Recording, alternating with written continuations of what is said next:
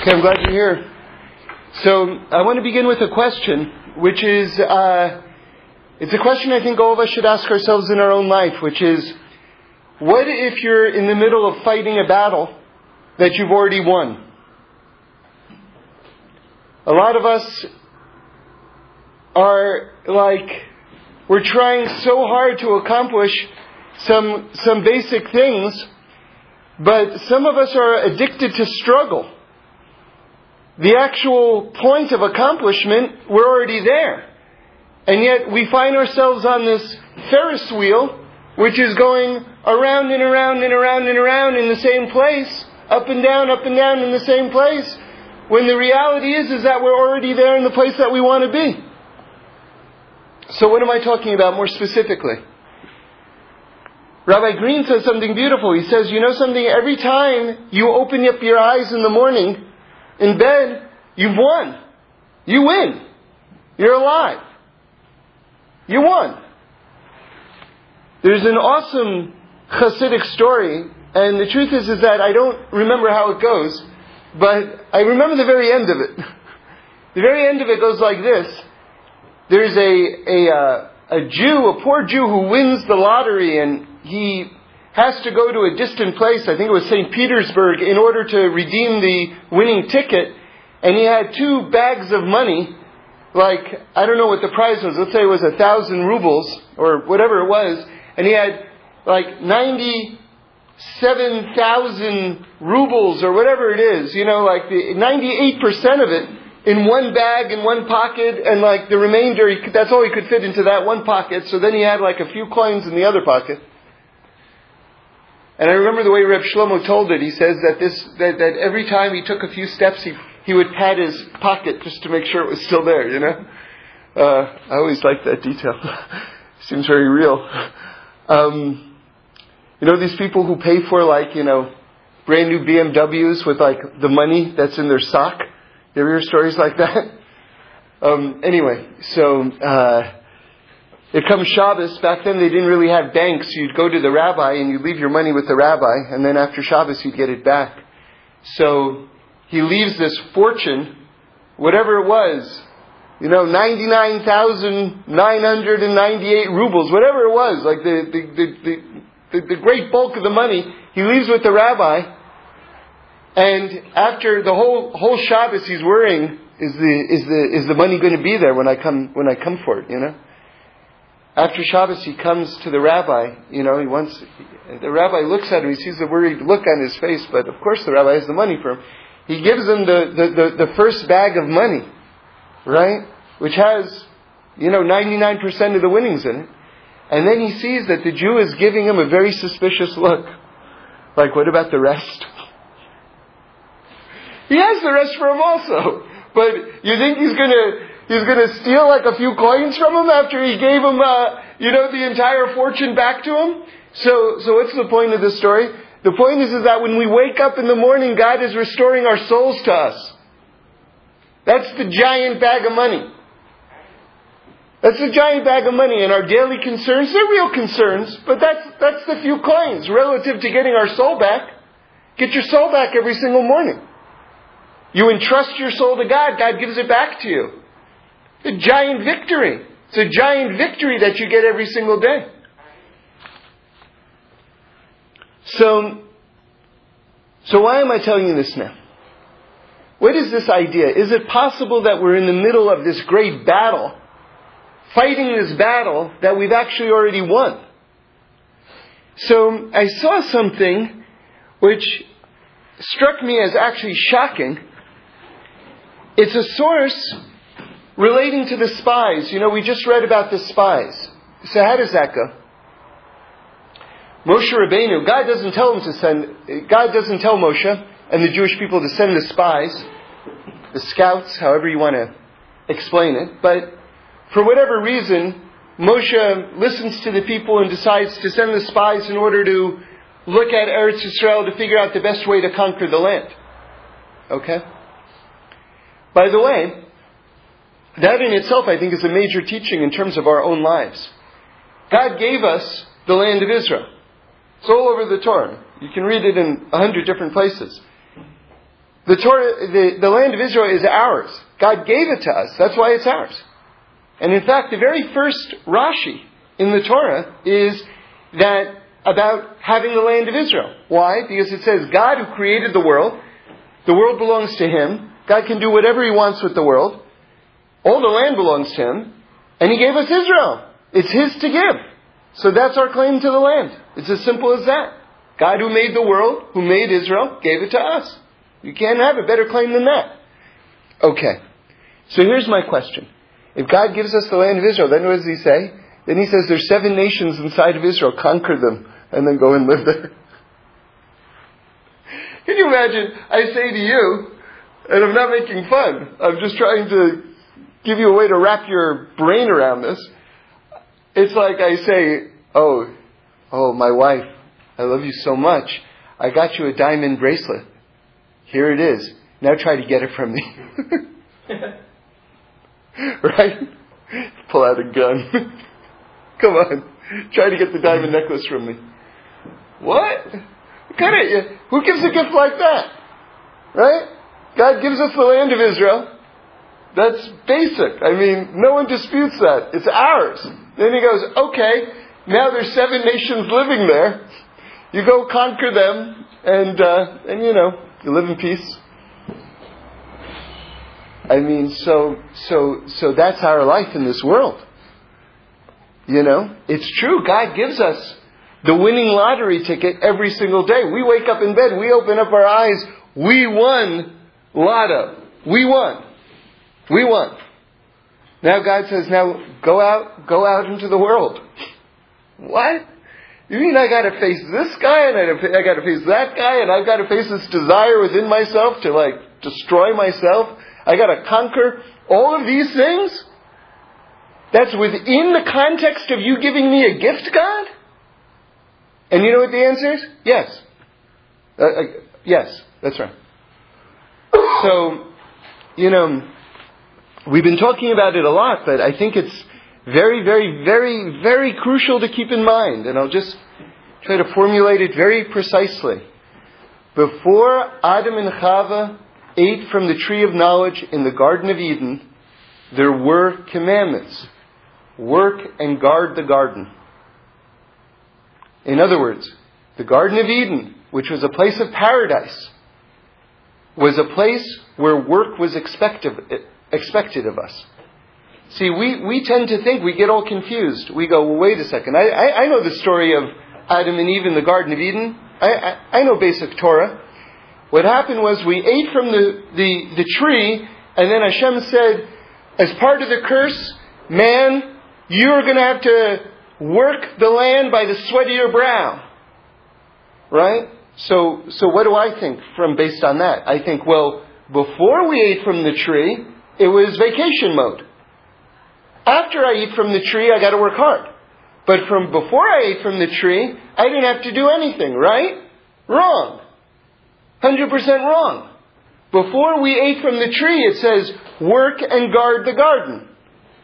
Which was a mitzvah's ase and a mitzvah's lotase. First two, all the do's and all the don'ts. And the rabbis say that contained all 613 mitzvahs before eating from the tree. Remember, such a strong Torah. Reb Shlomo says if Gan Eden was such paradise, we're talking about before eating from the tree. If Gan Eden, the Garden Eden was such paradise, what was the snake doing there? So the snake, in other words, there was work to do. In other words, in other words, very important, paradise is not vacation. Paradise is the ideal work environment. It's the most we can attain in this world. Now remember, I, I spoke for a graduation group one time. And, and I said to them, the first thing I said was, in Judaism we don't have any concept of graduating. You know? The idea that all of a sudden I'm finished. When we breathe our last breath after 120, then we're finished. Until then, we're, we're here to accomplish something. Okay. So, so the point is, is that we win the lottery. We get our soul back every single morning. God gives us the land of Israel. And yet we have to work. Alright? So, so how does this tie in with the spies? So, why did Moshe send out the spies? Why did, why did the people want to, why did he listen to the people? The spies turns out to be the, the, the, the, the biggest, the biggest disaster in the world. Let's just be clear, just historically, the damage the spies did.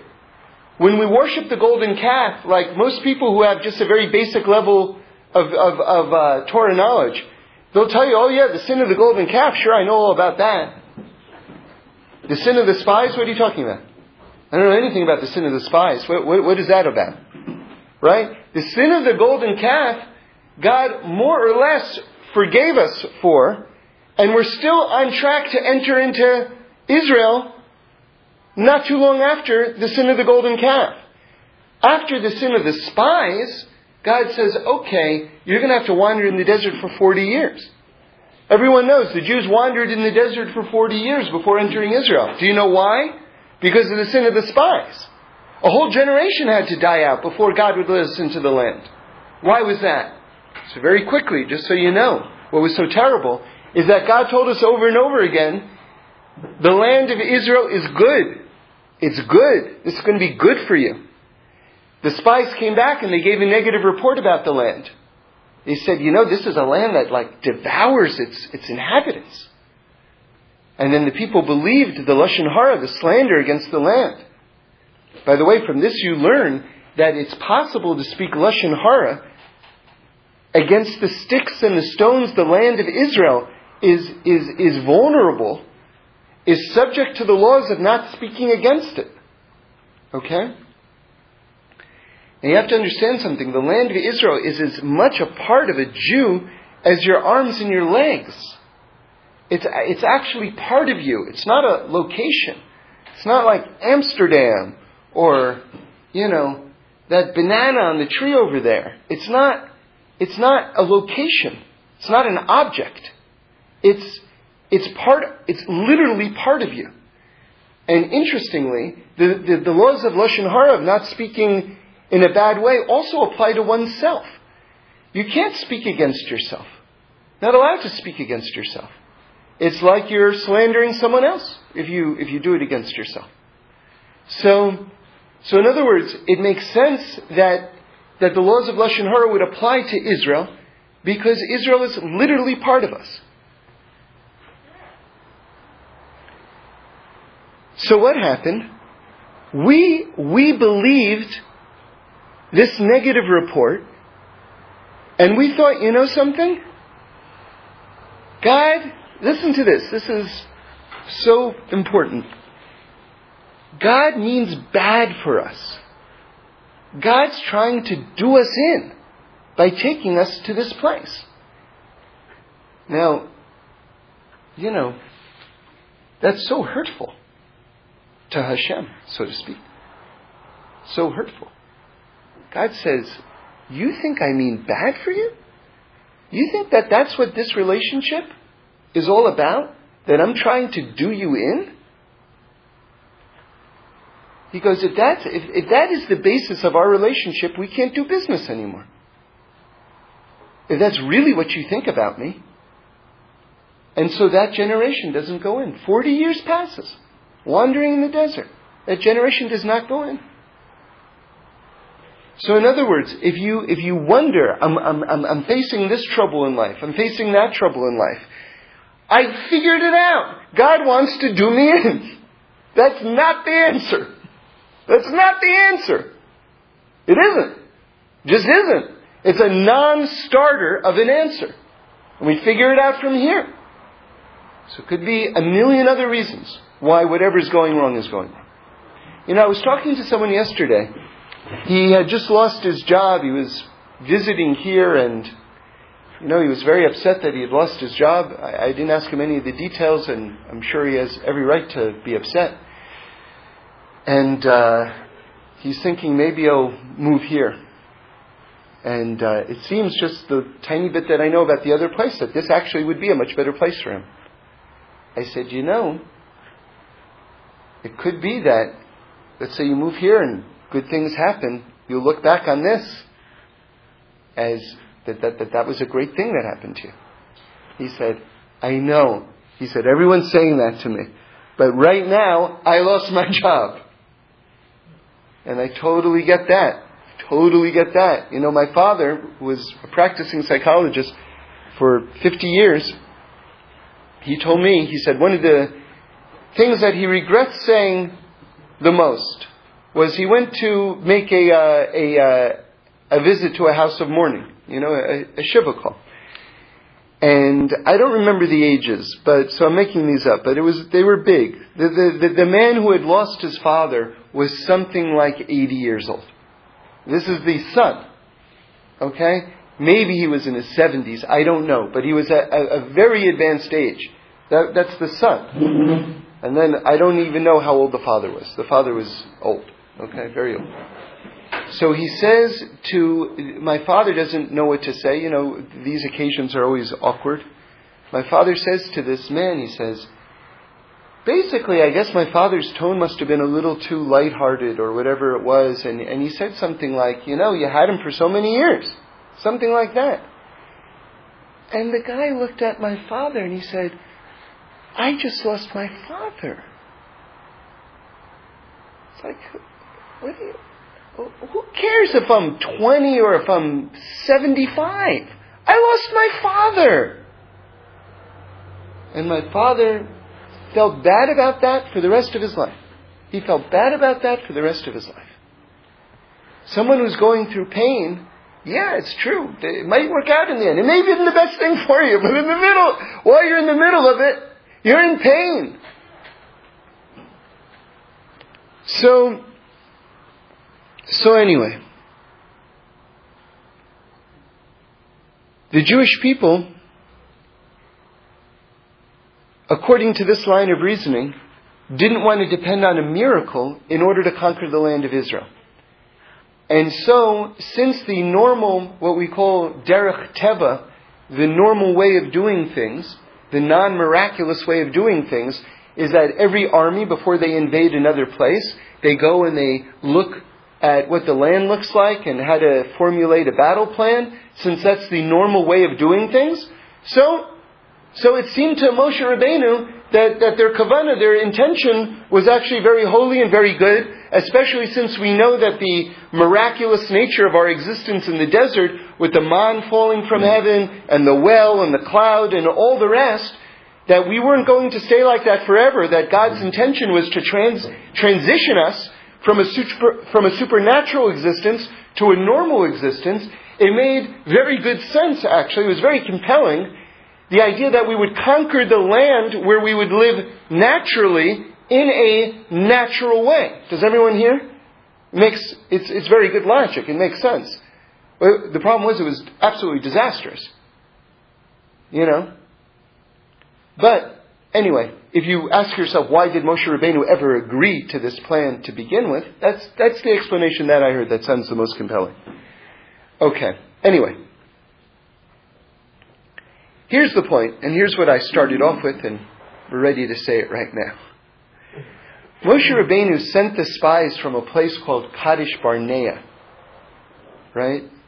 And if you look, there's a, in the ArtScroll Chumash, there's a nice map of this on 9 23, and then the explanation I'm going to give is from 925. You want to hear something crazy? Kadesh Barnea, according to some of the opinions, was inside Israel already. They were inside Israel already when they were trying to figure out how to get inside of Israel. Okay, granted, they were on the border and they still had to do some conquering. But I'm just saying, on a conceptual level, the idea what if you're in the middle of a battle that you've already won? What if you're trying to get to a place to that you've already won? Everyone wants to be alive, right? But you're alive.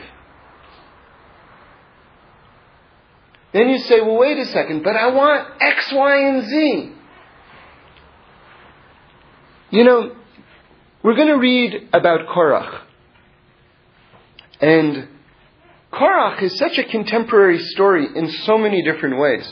I mean, one of, I'm not going to get into this aspect of it, but one of the most amazing things about Korach is he, as you know, he leads a rebellion against Moshe in the desert. And against the Torah, by the way. And one of the things that he says is, we're all holy. We're already holy. So what do we need the Torah for? We're already holy. This is such a modern idea, you know? Like other movements within Judaism, other religions. It's a very modern idea. The idea that we're already holy, so what do you have to tell me what to do for? That's a very important topic in itself. It's not our topic right now, but I'm just trying to tell you how contemporary these ideas are. You know, the Torah itself is just worth saying. The Torah is forever and it's eternal, and people who are of limited understanding or if they or, or, or they don't have a proper education, they don't have the ability to appreciate. They, they see the antiquated references in the in the Torah who are the Jebusites, for goodness sakes? Right? I mean, really. What, is, what does that have to... The Hittites? Are you joking with me? This has anything to do with me today? Right? So that's just the superficial layer of the Torah. It's talking in the language of the day. But every single morsel of Torah, every single element of Torah is forever. That's the inside of the Torah. You know, one of my favorite one of my favorite things um, is this idea of the reversing vav. This is um, a grammatical. This is a grammatical construct in Hebrew that's unique to Hebrew. You put a vav in front of a, a verb, and it changes. It changes the tense of it. It goes from is it future tense to past tense, something like that. No, no other, no other language has this grammatical construct. I'll tell you, I was so into the reversing vav, and one time, uh, one time I was on an airplane, and you know how they they uh, they, they they roll out those beverage carts. Now, normally speaking, you're not supposed to be in the aisle when they're rolling them out, you know. But I don't know. Maybe I, I guess I had to go to the bathroom or something like this. I got trapped between two beverage carts. All right? So, I mean, it was weird, you know? So I'm, I'm stuck. And I can't walk like forward, and I can't walk backwards. And I look to my right, and there's a guy with a Hebrew grammar book open, and it's open to the page of the reversing vav. And I'm like, whoa, I love the reversing vav.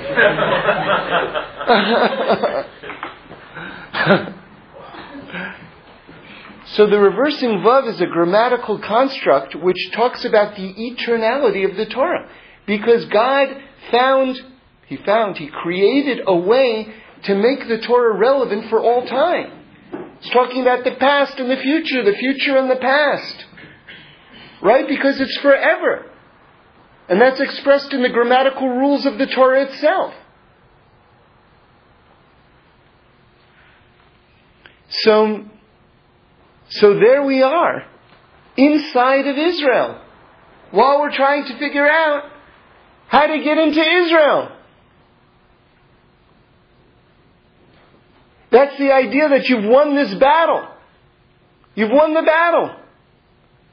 So let's get back to Korach. So Korach is so modern. So, so on the one hand, he's just questioning the Torah itself, right? That's one level. That's a huge level. That's, we've spoken on that before, but has to be gone over and over because this is really one of the reigning theological issues of the world today, you know?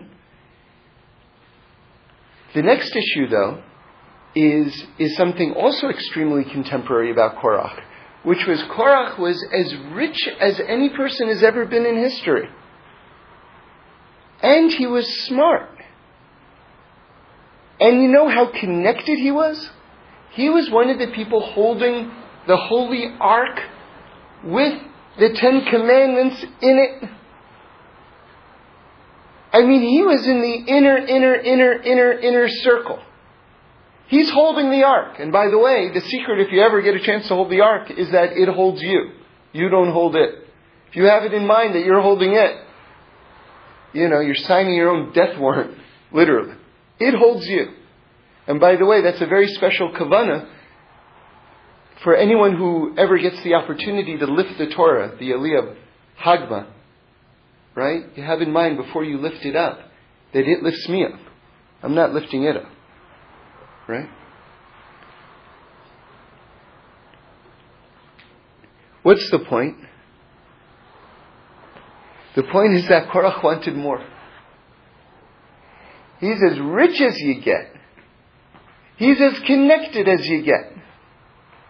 Ah, but there was something that he didn't have. Isn't that, isn't that you and me? Isn't that you and me? I wake up in bed, I get my soul back, I win the lottery. Ah, but have I been appointed to this board yet? Have I been recognized by that person yet? I mean, how more fundamental do you want to get?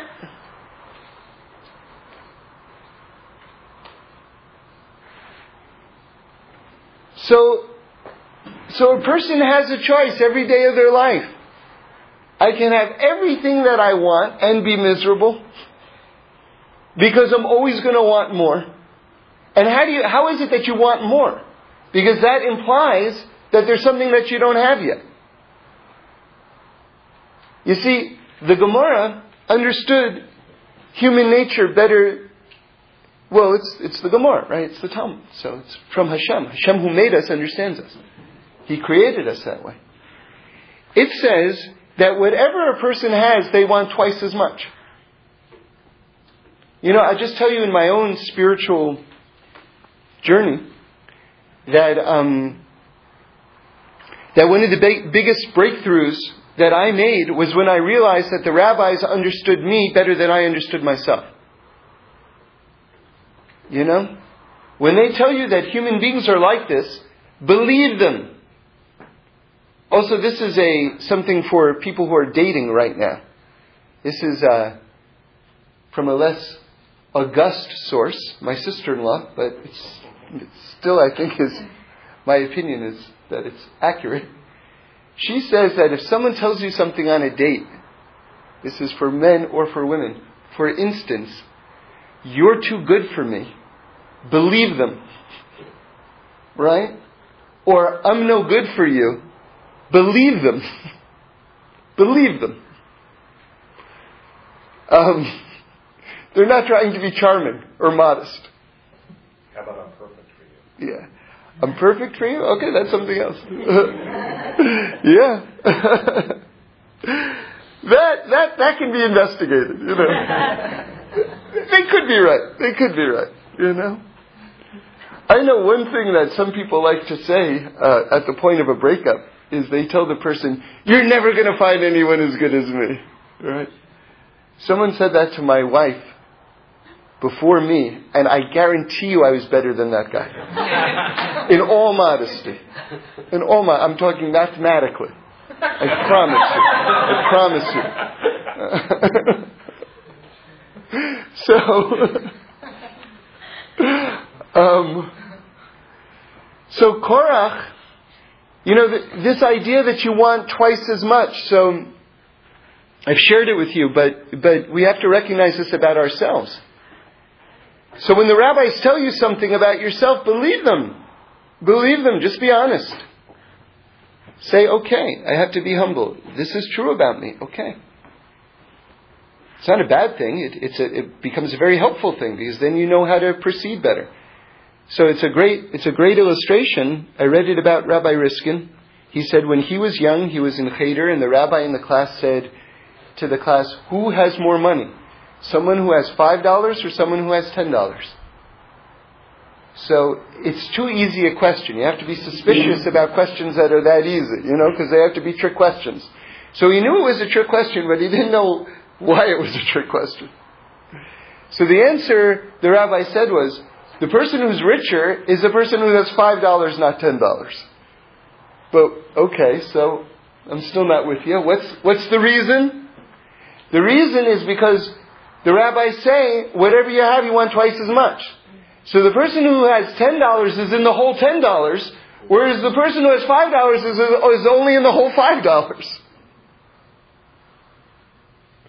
But that's a real thing. That's not a joke. That's not a joke. That's a real thing.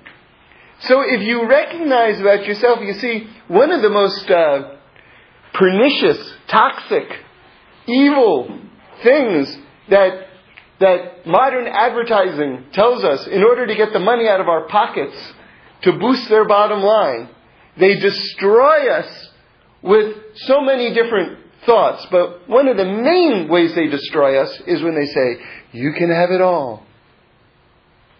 But that flies in the face of this concept that we've just learned. That whatever you have, you want twice as much, and that a person dies never being able to attain that. Now, by the way, this doesn't mean that one shouldn't aspire and one shouldn't be ambitious and one shouldn't work hard. You have to do all of those things. Remember, there's always what we call a dialectic in Torah. You've got one side, but that doesn't mean that the other side isn't true. It means you have to keep on working hard and hard and hard and harder. Because if you sell yourself short, after 120, you stand before the heavenly throne. You know the famous thing with, I'm forgetting the rabbi, it's a famous story. He, he his parents, because he wasn't studying as a child, were crying and he was listening by the steps to his parents crying because the parents realized, what can we do? Our child is so smart, but he's not applying himself. The, you know, back then, the, there was a, um, there was a, like a, uh, a turning point when a child, I don't know how old it was, something like 12 years old, something like that, maybe bar mitzvah, I'm not sure that, that at a certain point, the child would either continue to learn Torah or be, learn a trade. Right? So you become a blacksmith or, or a shoemaker or something like this, or you stay in the yeshiva. Or, then, then they had variations of it. If you wanted to continue to learn, but you were put on the blacksmith track, then you could learn, but you had to pay for your education, and most people couldn't do that. Whereas the other track would be supported by the community because those were going to be the, the rabbis and the, and the leaders. Right? So, so they couldn't afford it. They knew that their child was capable of being on this higher track, well, not higher track, but this Torah track, which is what they desired for their child. And they knew he was about to become a shoemaker. And he heard them crying and crying and crying and crying, and he said, he said, okay, I'm going to dedicate myself and everything like this. And anyway, the point was that later on in his life, he had written something like, I don't know, 11 books, something like this. Classics. So one of the biggest rabbis, I'm forgetting his name right now, it's a famous story. And he used to say to his students, if I had become a shoemaker, and in Shemayim, in heaven, they would have asked me at the end of my life, where are your books? Where are those six books or eleven books, whatever it was? And I would have said, What are you crazy? I'm a shoemaker. So believe me, I'm not. Uh, I'm not telling you. Uh, I'm never going to get what I what I want, and it's too much, and this and that. No, you're held accountable to do the maximum that you can do, the maximum. But you have to understand that within putting in effort and trying and working very hard, there's always going to be more that you want that you don't have. And you have to just live with that. And not use that as a way to destroy yourself. Korach destroyed himself over that. Because listen, here you see you have proof. And you can plug in any modern celebrity into this, into this category almost, you know? And all the young ones, they're all dropping like flies, you know? It's really. So, so you have the richest guy. He's one of the richest guys who ever lived, Korach. He's super smart. He's a Levi. He's one of the people holding the Aron Kodesh. I mean, you can't, you can't get, that's literally, if you look at the map of the encampment of Israel, I'm not, I'm not using a turn of phrase when I say the inner circle. That was, that was the, the inner circle. I'm talking in terms of map making right now. That was it. And he wants more and it's not enough.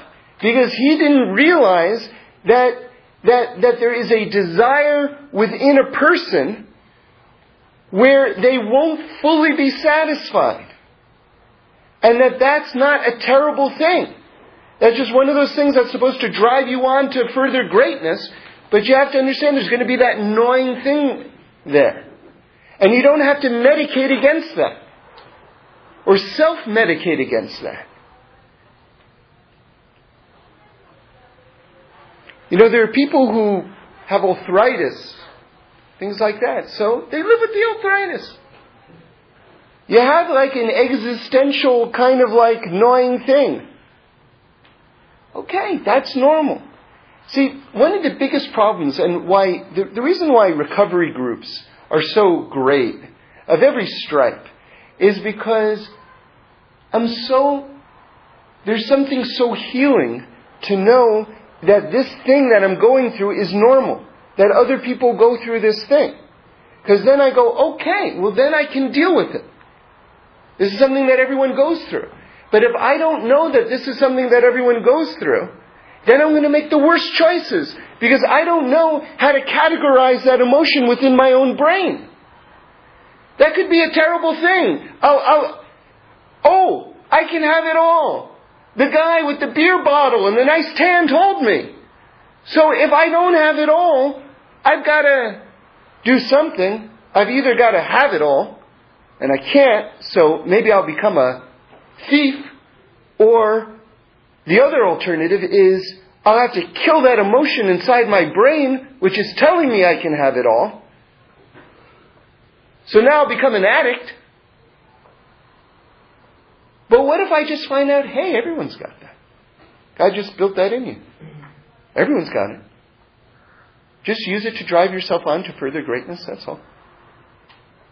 Then I go, oh, you mean that's normal? I'm supposed to have five fingers on my left hand? That's okay. I don't have to have six like my freak neighbor. you know, I believe, I'll say something kind of controversial right now. I believe that certain, certain people who are blessed with outlandish good fortune, I'm talking about outlandish good fortune, right? That, that, that that's a bit of a test for everyone else. Because you see, 99.9% of the people don't have that particular life. Right? Which means, and God can do everything. God gives a heart to every single person. God's got no shortage. You know, like, I, I kid around with, with, with my wife sometimes. If we don't have a Lamborghini, it's not because God didn't make enough Lamborghinis to go around. we don't have one, that's because we're not supposed to have one or whatever it is. It's not because there's a shortage. And that goes with cash also. There's no shortage of cash. You know? God gives the cash to the, whoever needs it and whatever it is, and that's what it is. But it's not because there's a shortage of cash. You know? If you want that iTouch, I don't care if the store is sold out of them. If God wants you to have one, you're going to have one. You know? My, one of the, the time I realized this in my own life was I got a check from the government of France for $75 because of some copyright law and some show that I had written. And I thought to myself, if God wants to give me money, He's going to find a way to give me money. I mean, I just got a check from the government of France, for goodness sakes. I mean, what sense does that make? Zero sense. Right? So, if I haven't got it, there's a reason. anyway, the point is, the point is, and it, this would be such a helpful book. This would be such a great book. I, I wish this book existed. Which would be, you know, you have a book called Gray's Anatomy. It's a, they made a TV show based on it, right? Or a play on the words anyway. Gray's Anatomy is anyone who goes to medical school, that's the classic book. That tells you what's in your body. You got your heart over here, your stomach over there, right? All the organs. That's the book. There should be a Gray's Anatomy of the Spirit, which tells you you're, you look it up. Oh, just like my heart is in the middle of my chest, right? I also have a desire within me to want twice what I have right now. So that I can just read this list, right? And I can know what's normal. Because I go, oh, okay, that's just that. Right? Then I don't have to destroy my life. Write it. Yeah. Bless me. yeah, I'm telling you, it would be very, very helpful. It would be very, very helpful. People have to know what normal is. You know, I'll tell you something. You want to hear something funny about me? I think it's funny anyway. I tell you all the time, my father was a psychologist. So one of my reactions to having a father who was a psychologist was believing that I was the single most normal person in the entire world. That's not normal to think about.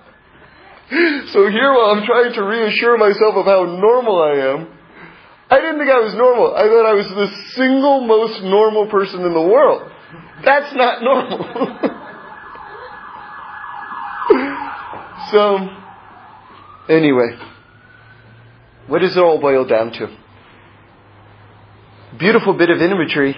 Rabbi Wolfson said, you know, Korach, who wanted more and more. So listen, so you're going to tell me Korach, who was at Mount Sinai, he was, he, he was at Mount Sinai, okay? Korach, who was at Mount Sinai, doesn't know that a person wants more. But then, that's the first basic level. First you gotta know it.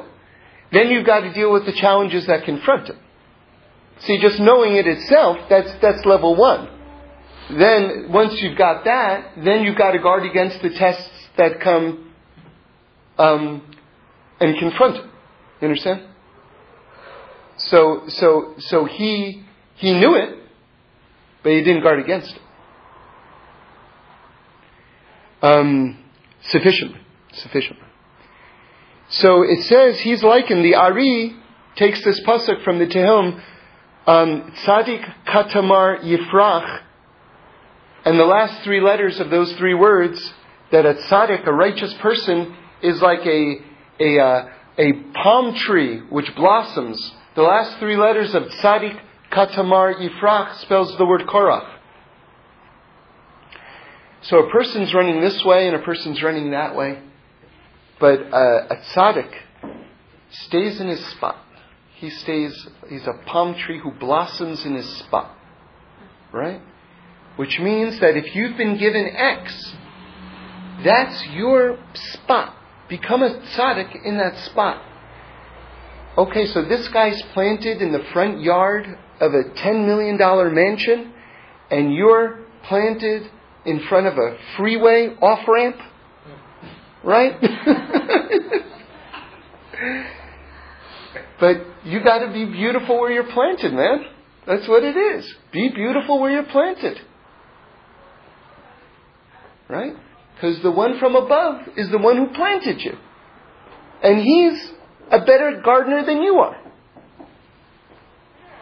You know, there's a story about uh, Rabbi Eliezer in the in the Talmud. He was a tax collector, and uh, they say that he, you know, got mad at people who weren't uh, paying taxes to the point where he wanted to tell the government that there may be some Jews there who are not paying taxes. And, you know, that's the halacha, you gotta pay taxes. Jewish law says you gotta pay the government taxes. So, so he wasn't just being an agent for the government, he was working as his role as a rabbi and, you know, making sure that the people were doing Jewish law, which includes paying taxes to the government. So the other people weren't so happy about the idea that he may be possibly talking to the government and getting his people in a bad situation. And he said, I'm just doing some gardening. You understand? Like, if these people are like not doing the right thing, so to speak, metaphorically, they're like weeds, I'm pulling the weeds, I'm doing some gardening. And you know what they said back to him? Let the gardener do the gardening. Right? So, anyway, whatever the right decision is there, that's not the point of me bringing up the story. But if we've been planted in a certain place, right, that's the gardener doing the gardening and we have to excel and we've got to be beautiful there. Okay, have a great week, guys.